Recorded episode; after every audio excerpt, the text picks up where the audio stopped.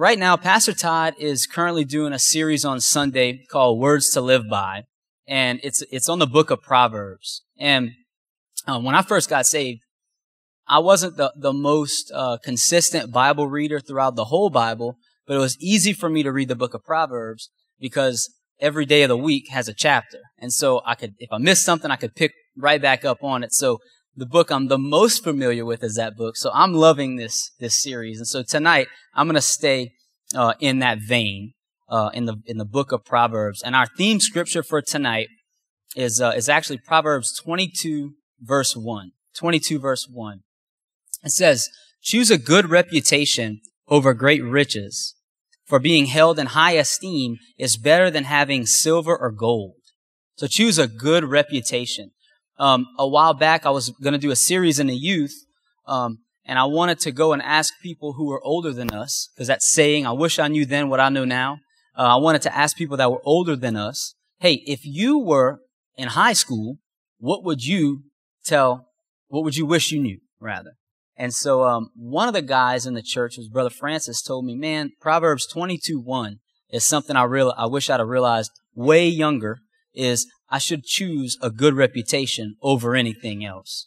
And so, how many of you know a reputation is important? It's very important. And it's, I would venture to say one of the most important things you have is your reputation because you can't buy it. It takes a while to build up and it only takes a moment to ruin your reputation. Um, Billy Graham. When I say that name, his reputation precedes him, right? When I say um, Drew Brees, his reputation precedes him. When I say Hitler, that's not a good one. His reputation precedes him. And so reputations are huge. People aren't the only ones with reputations, though. Um, businesses also have reputations. I'll give you an example.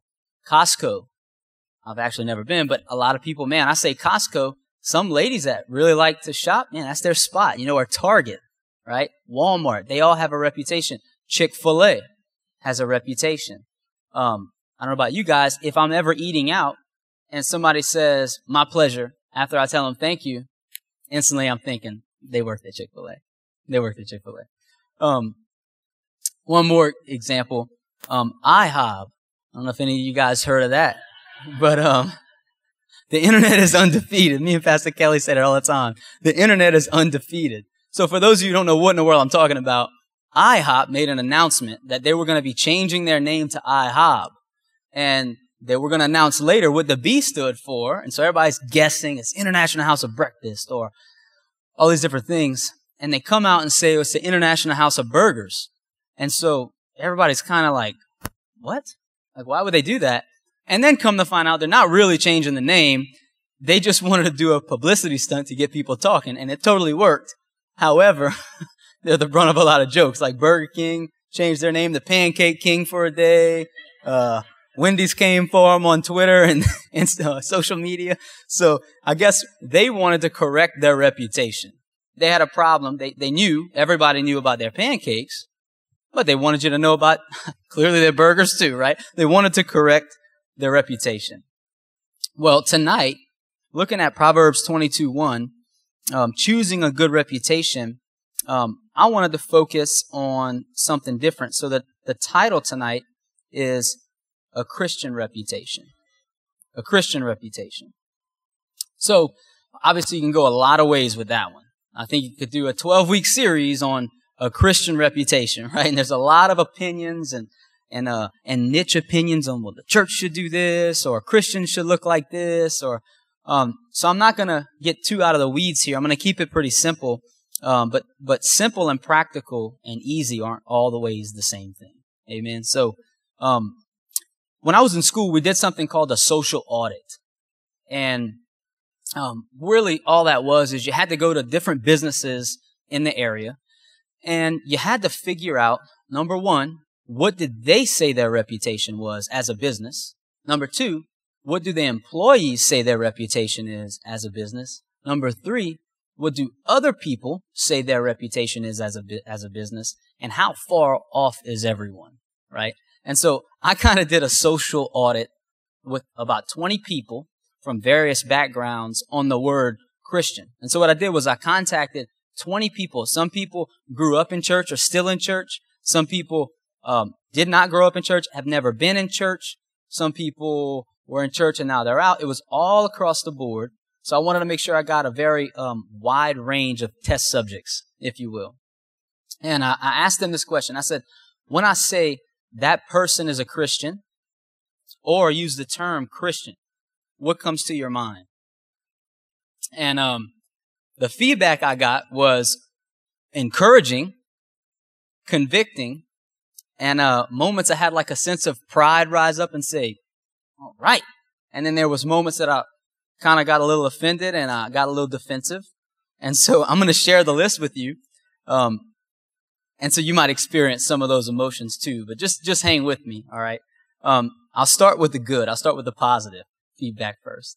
So the positive feedback, um, and I'm going to put it like they said it. They texted it to me. So, um, Christians are kind people. Um, that's a good one. Another, um, most Christians I know are very loving. I got caring, compassionate. Christians are very invested in relationships. I thought that was a very good one. Um, optimistic. It's hard to see a Christian bummed out, is what somebody uh, who isn't a Christian told me. Um, uplifting. Another friend of mine who who's not serving the Lord said, um, "Man, I have a Christian coworker, and anytime I have a bad day, he's uplifting." Um, I had another person say selfless. Um, and then lastly on that list is joyful. Um, now, that first list uh, gave me a, a, sigh of relief, but this next one is the other side of the coin, okay? Um, this is their feedback. They said exclusive, like a pay to get in club, standoffish, an elitist mentality or attitude.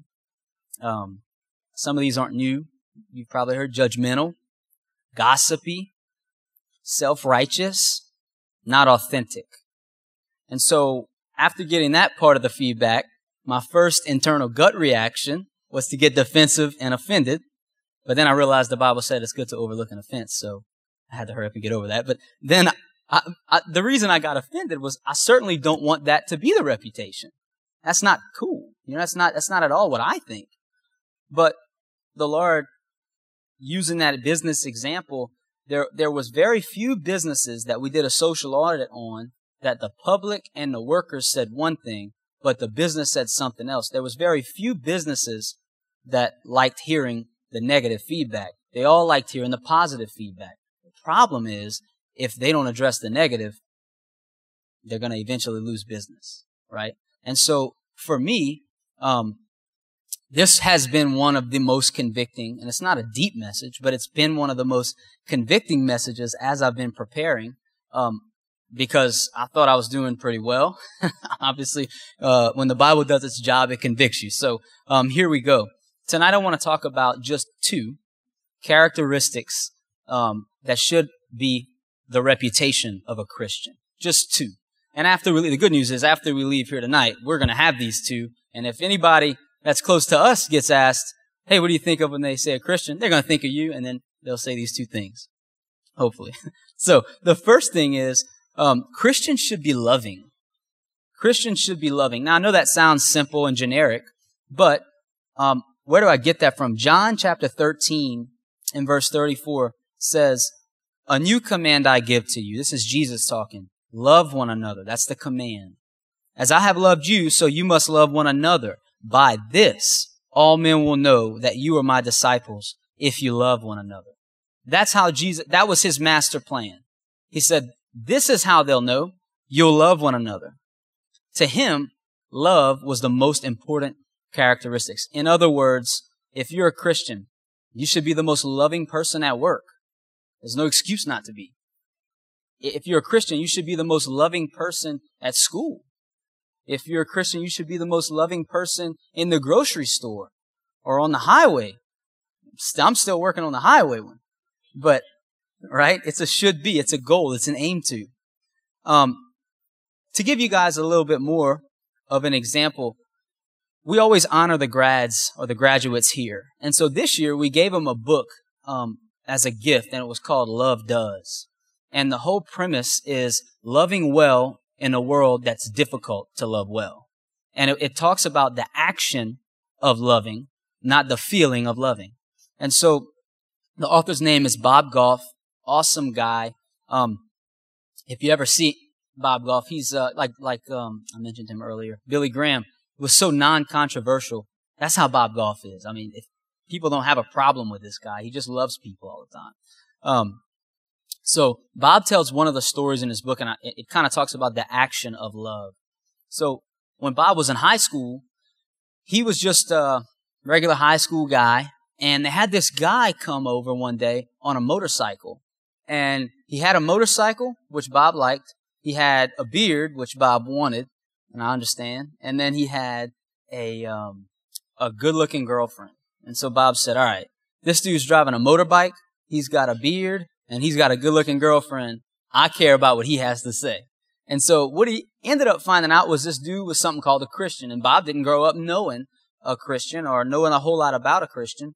And so to condense some of the story, Bob befriended him for a couple years. And then towards his senior year, he decided, I'm not going to finish school. Uh, I'm going to get my GED. I'm going to, I'm going to head out. I'm going to go about two hours north and work at a, like a rock climbing place that I, that I really like. And so, um, he was on his way out and he thought, you know what? I'm gonna go stop and check out my buddy and just tell him I'm heading out of town. And so he turns and he heads out of town. I'm sorry, he turns and he heads to his buddy's house. And when he gets there, he notices that the, the good looking girlfriend's over there. And so he's like, uh oh, you know, so he knocks on the door. They open the door. It's, it's like junk everywhere. It looks like a bunch of presents, like it must have been somebody's birthday. Um, so he tells his buddy what's going on. So his buddy said, well, hold on a second. And he closes the door in his face. And he took about five minutes. He comes back to the door. He's got a duffel bag in one hand and a sleeping bag under the other hand. He said, Hey man, I'm coming with you. And the girlfriend's standing in the kitchen kind of looking and he says, uh, yeah, I'm coming with you. Let's go. So 17 year old Bob jumps in his, uh, Volkswagen van and they head on up there. So they spend a couple days up there and this guy just loved on him and just kind of did life with him. And after two or three days, he said, all right, Bob, he said, look, I got to go to work. Um, I, I was on vacation. It's about to be up. I'm going to head back. But look, man, I'm, I want you to know I'm always with you, man. If you ever need something, I'm there. I'm with you. But I got to go back. So when he's heading out, Bob ended up going back home with him. Well, come to find out, when Bob gets back home, the girlfriend's still there. Bob realized, to condense more of the story, they actually had, it wasn't his girlfriend, they had actually gotten married. They just got back from their honeymoon. He had three days left of vacation. So when he closed, when he opened the door initially, they had presents everywhere.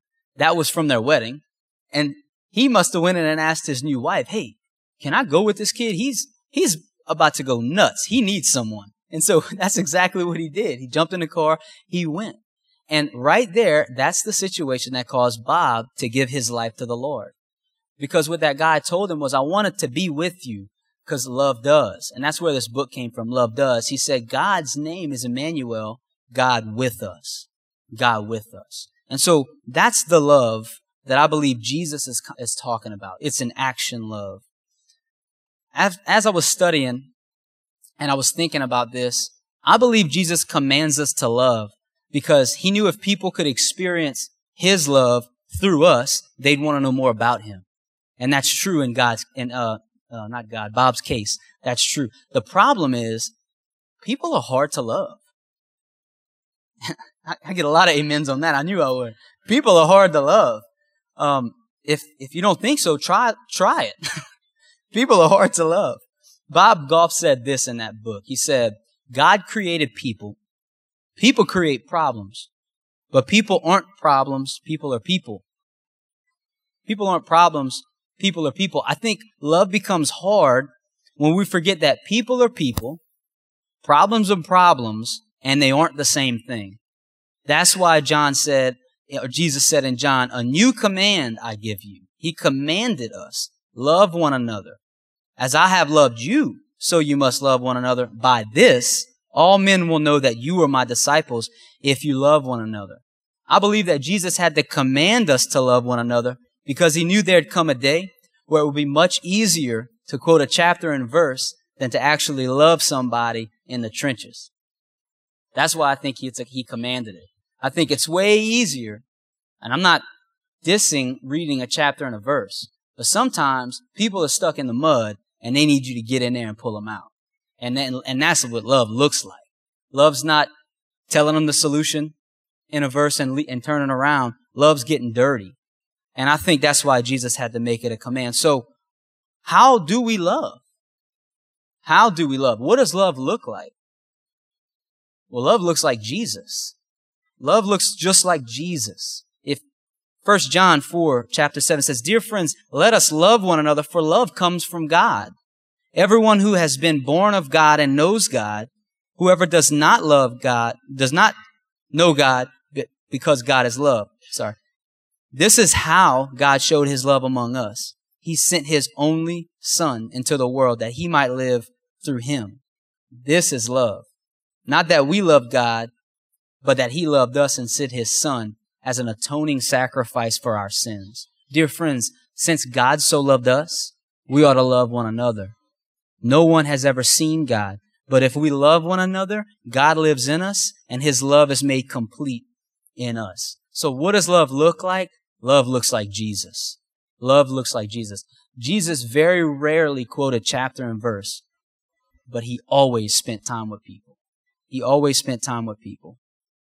Now, as I was studying this, around this time, I thought, well, well around this time, God really humbled me. Because just when, if you read your Bible consistently, you notice, just when you think you're doing pretty good, God, God exposes some, some areas, uh, in, in you. And so the Holy Spirit took me on this, on this, uh, journey, um, on, on the thought process of the reputation that I might have, um, as a loving Christian. And so this is what the Holy Spirit led me to do.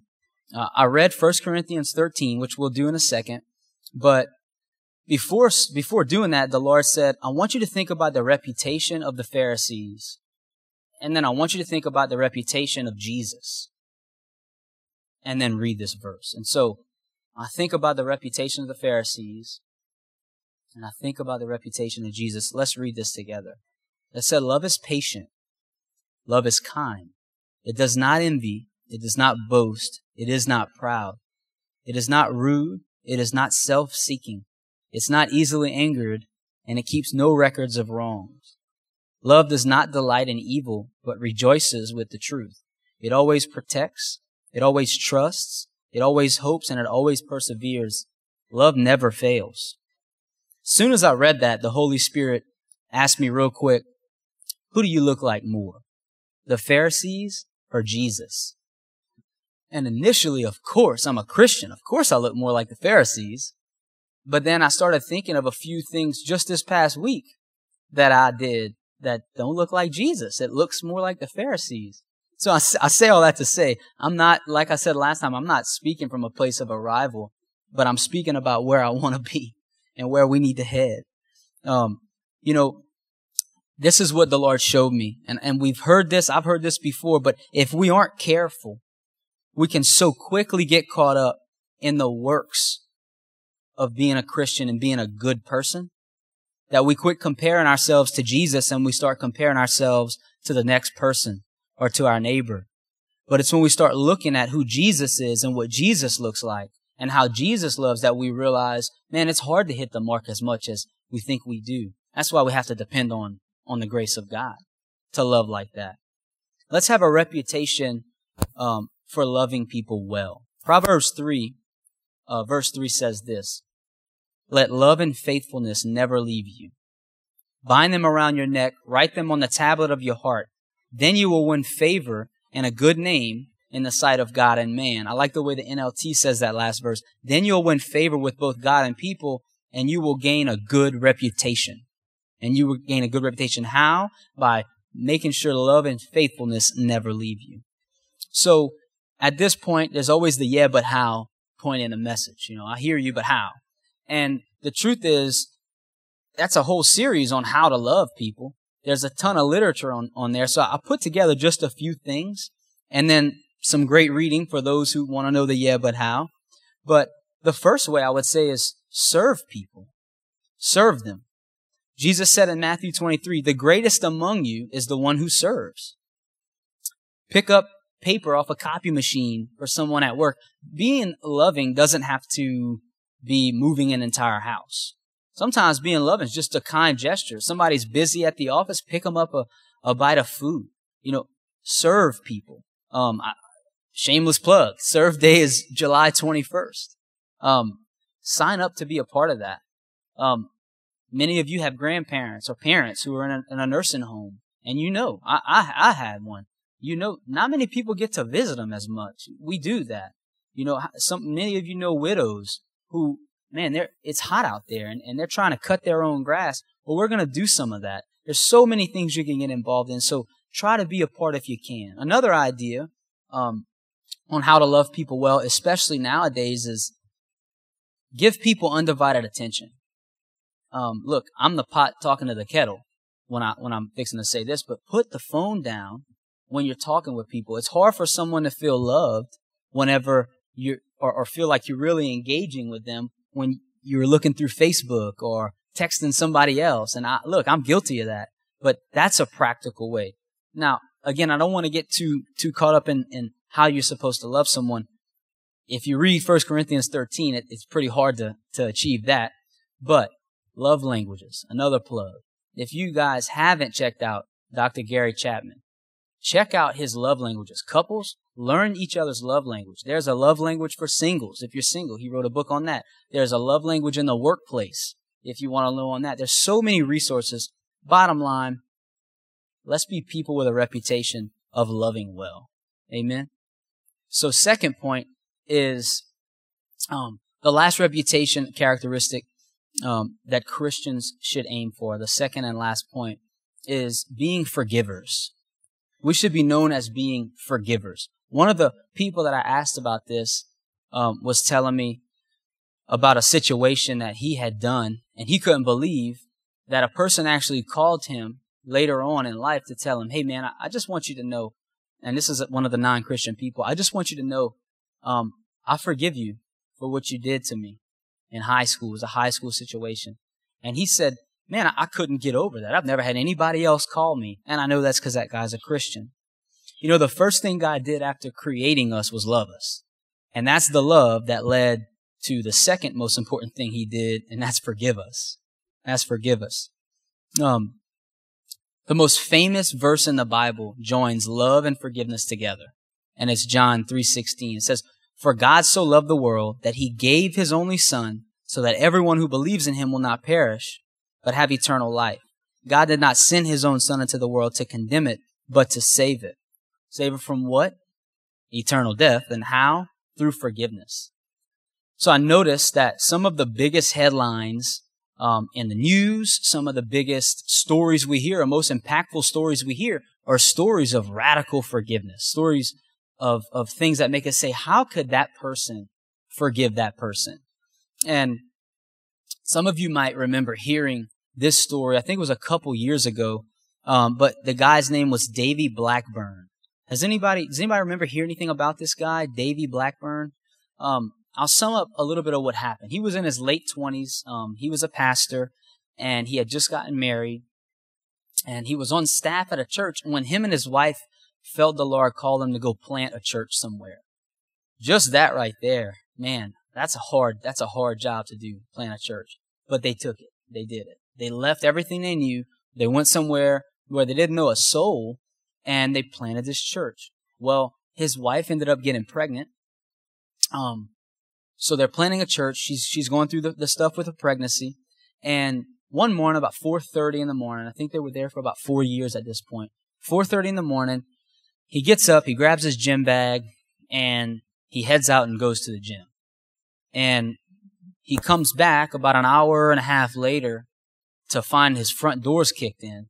And his wife, his pregnant wife, is laying on the living room floor dead. Two guys had broken the house. They shot her three times, twice in the stomach, once in the head. Killed her. That's what he came into. A year later, he's doing an interview with another pastor um, about the situation. And I want to play a clip and, and I want to watch that real quick. It's just about, it's just a, like two minutes. had no idea um, who these who these guys were. But then the first time I ever felt any kind of anger, um, which which anger is not a bad emotion. Um, what you do with that can be sin. Yep. But the first time I felt anger was when they arrested him and I saw the photos of the guys. And so in that moment, I really had to wrestle with this. And what I realized was that forgiveness isn't an emotion. That I wasn't ever going to feel like forgiving them. Um, that's just just point blank. You're you're never going to feel like forgiving somebody for doing something to you um, that that is irreparable. Um, you know, and, and, so no matter what the degree of it is, you're just not going to feel it. And so what I what I realize is that forgiveness is a decision, and it's not just a one-time decision; it's a daily decision. And so, literally, Perry, every day I have to wake up, and sometimes I'm faced with those feelings a little bit stronger than others. Sure. Other days, but I have to wake up and I have to decide to forgive. And here's why I decided to decide to forgive is because bitterness and unforgiveness is going to be a cancer to no one else except for me. And it's going to eat me up inside if I hang on to that. Um, and at the end of the day, like I said, the Lord said, revenge is mine. And so the fact that um, on this side of eternity, who knows what's going to happen? But on the other side of eternity, again, Jesus is going to restore and make all things bad completely untrue, right? And so he, he's going to take care of vengeance. All I have to do is trust that he's got all of this in control. Um, the cross was a verse 4 moment, the valley of the shadow of death, where all of Jesus' disciples could have raised up and said, We've got to get revenge, we've got to have retribution. The resurrection shows us that God is a much better um, avenger than we are. Um, and he brings life into it. He doesn't bring death into it. He brings life into it. And so I just didn't want to be eaten up by unforgiveness and bitterness. And honestly, Perry, um, I know this sounds crazy, and I honestly don't know how I'm going to do it outside of the, the grace of God, but I really hope I get the opportunity to share the gospel with these guys. I really do. I honestly have no idea how much. Don't sit there and be like, man, he's incredible. I have no clue. But where the Lord has me on my journey right now, the people He's placed in my life, the stories that I've heard of people who have gone through even um, bigger tragedies than I have and who have done that very thing, it has inspired me to say, man, truly nothing is wasted. Can you imagine? Imagine this. Imagine if these three guys met Jesus. That blows my mind. How you can, you can have the dreams of a lifetime be stripped from you. He said it. It's irreparable. And a year later, be telling a lot of people, man, I, I forgive these guys and I hope I can meet them and share the gospel with them. Man, I, you know, I cannot relate to that. You know, and I don't know that there are many of us that can relate to that struggle, that, or the level of the struggle that that guy has. But many of us have had irreputable damage done to us. And there, I'm sure there's stories in every pew of something that someone's done, an offense that someone's done to you, and you can't undo it. You can't get it back. Jesus understands that too. But one of the most powerful things that we can do as Christians for others and for us is be forgiving. He said something um, two things in that video that really struck out at me. He said, um, he said, forgiveness isn't an emotion. It's a decision. And it's not a one-time decision. It's a daily decision. How many of you can understand and relate to that? It's not a one-time decision. Forgiveness is every day. Every time you think about that thing, you got to get your heart right again. Um, he also said another thing, bitterness and unforgiveness is like cancer and it only eats me up. It doesn't affect anybody else. Doesn't affect anybody else. You know, when, when he talked about it's a daily thing, Jesus said that first. You know, when he said it's forgiveness a daily thing, I didn't realize, but Jesus actually said for us to forgive every day because the daily prayer he taught us to pray was the Our Father. And in Matthew 6:12 it says, "And forgive us our sins just as we have forgiven those who sinned against us." Um, and if that's not hard enough, Jesus takes forgiveness a step further. In Luke 6, he said this in verse 27 But if you're willing to listen to me, so Jesus saying, if you're willing to listen to what I got to say, this is what I say you love your enemies, you do good to those who hate you, pray for the happiness of those who curse you, pray for those who hurt you. So don't just pray for, pray for the happiness of those who have offended you. Man, that's a tall order. But we should strive to have a reputation for being forgiving.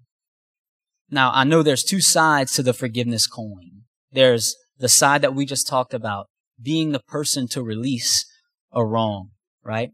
But there's also the repentant side of forgiving.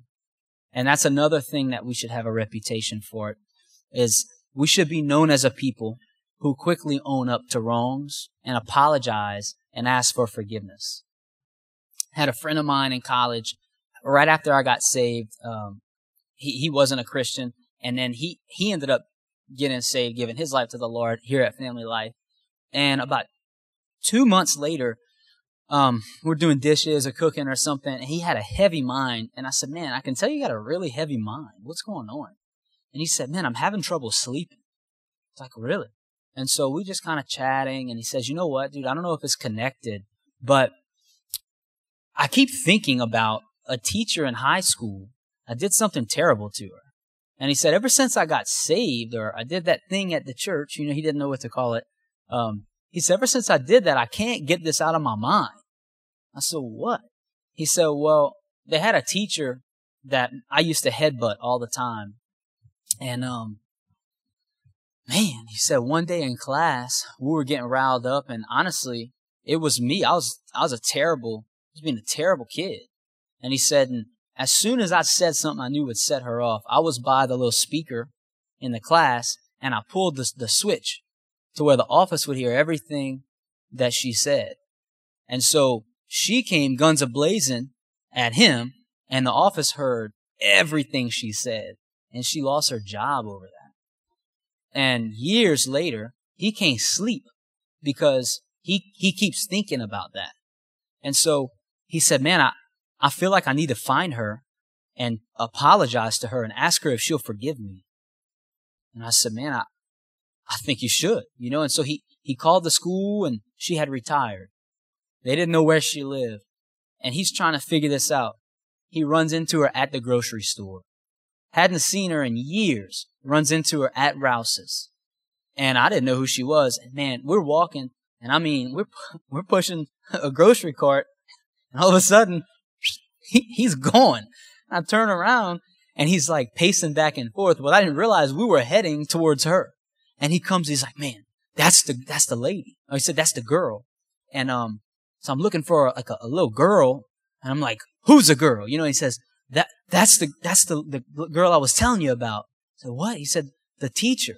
It's like, oh my gosh. So right there by the milk and dairy, he went make up to this, this lady. Y'all, when he, when he went up to her, she, the look she had on her face when he walked up, she could have, if those eyes would have had bullets, he'd have been a dead man. He walked up to her and just, he started crying. He told her, I'm so sorry. He started repenting. Before you know it, they're crying by the milk and eggs, hugging, right? And he could sleep. He could sleep.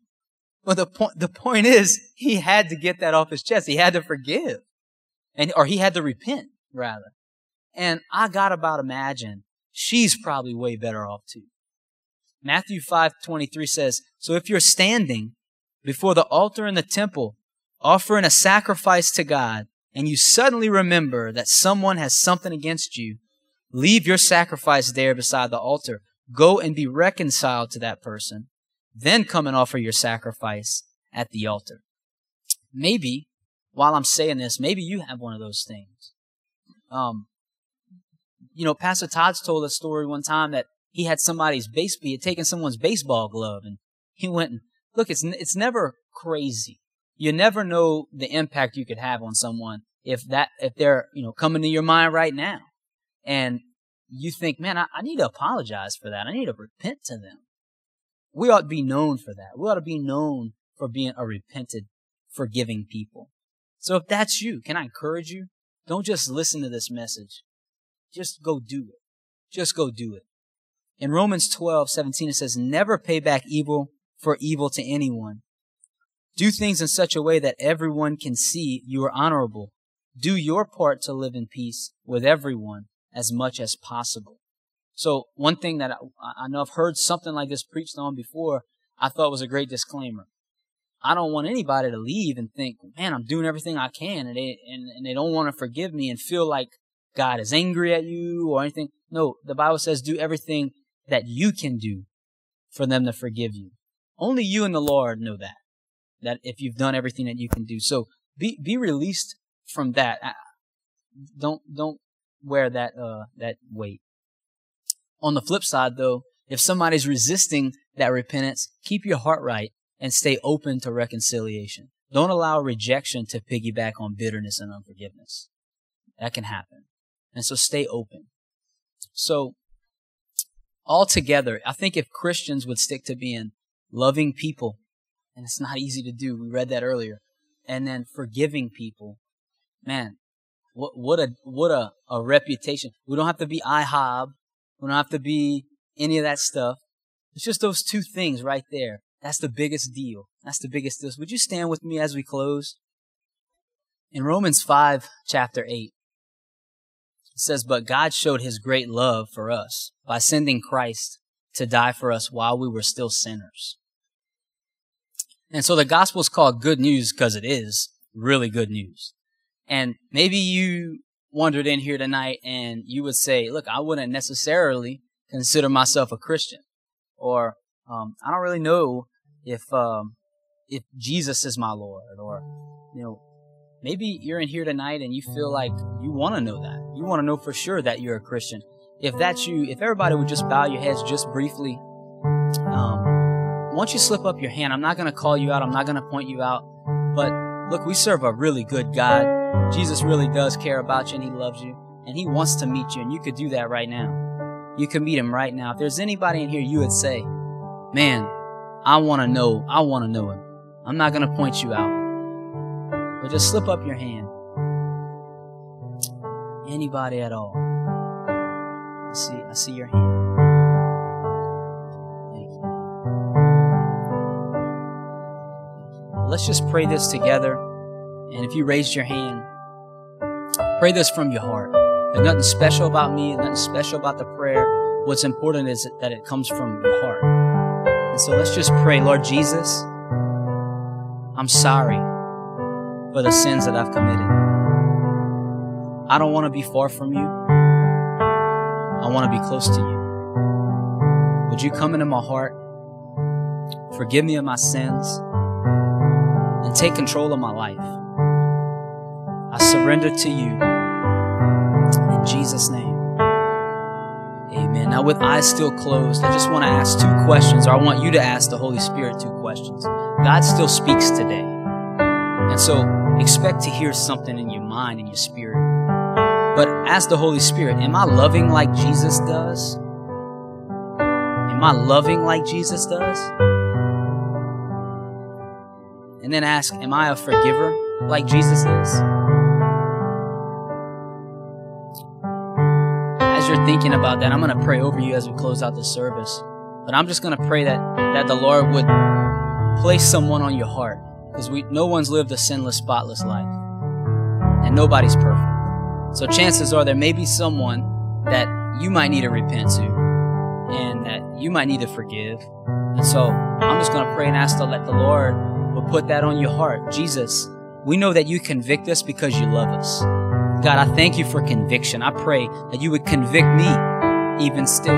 Convict everyone in this room in a way that puts your finger right on the source of a problem. Unforgiveness is a problem. God, I pray that right now you would bring the person's face to mind of anybody that needs to forgive or be forgiven. And God, I just pray that you would give the give us the grace to walk that out. God, we want to be obedient. The word says to know what you ought to do and not do it is sin. We don't want to fall into that. We want to be obedient. Now, Lord, We need your grace to love like you. God, when we compare ourselves to others, it's easy to feel good, but when we compare ourselves to you, you love better than us. So give us the grace to love like you do. And we pray all this in Jesus' name. Amen. Amen. I love you guys. As always, it's an honor. If you need prayer for anything, we'll be up here. Other than that, we're dismissed.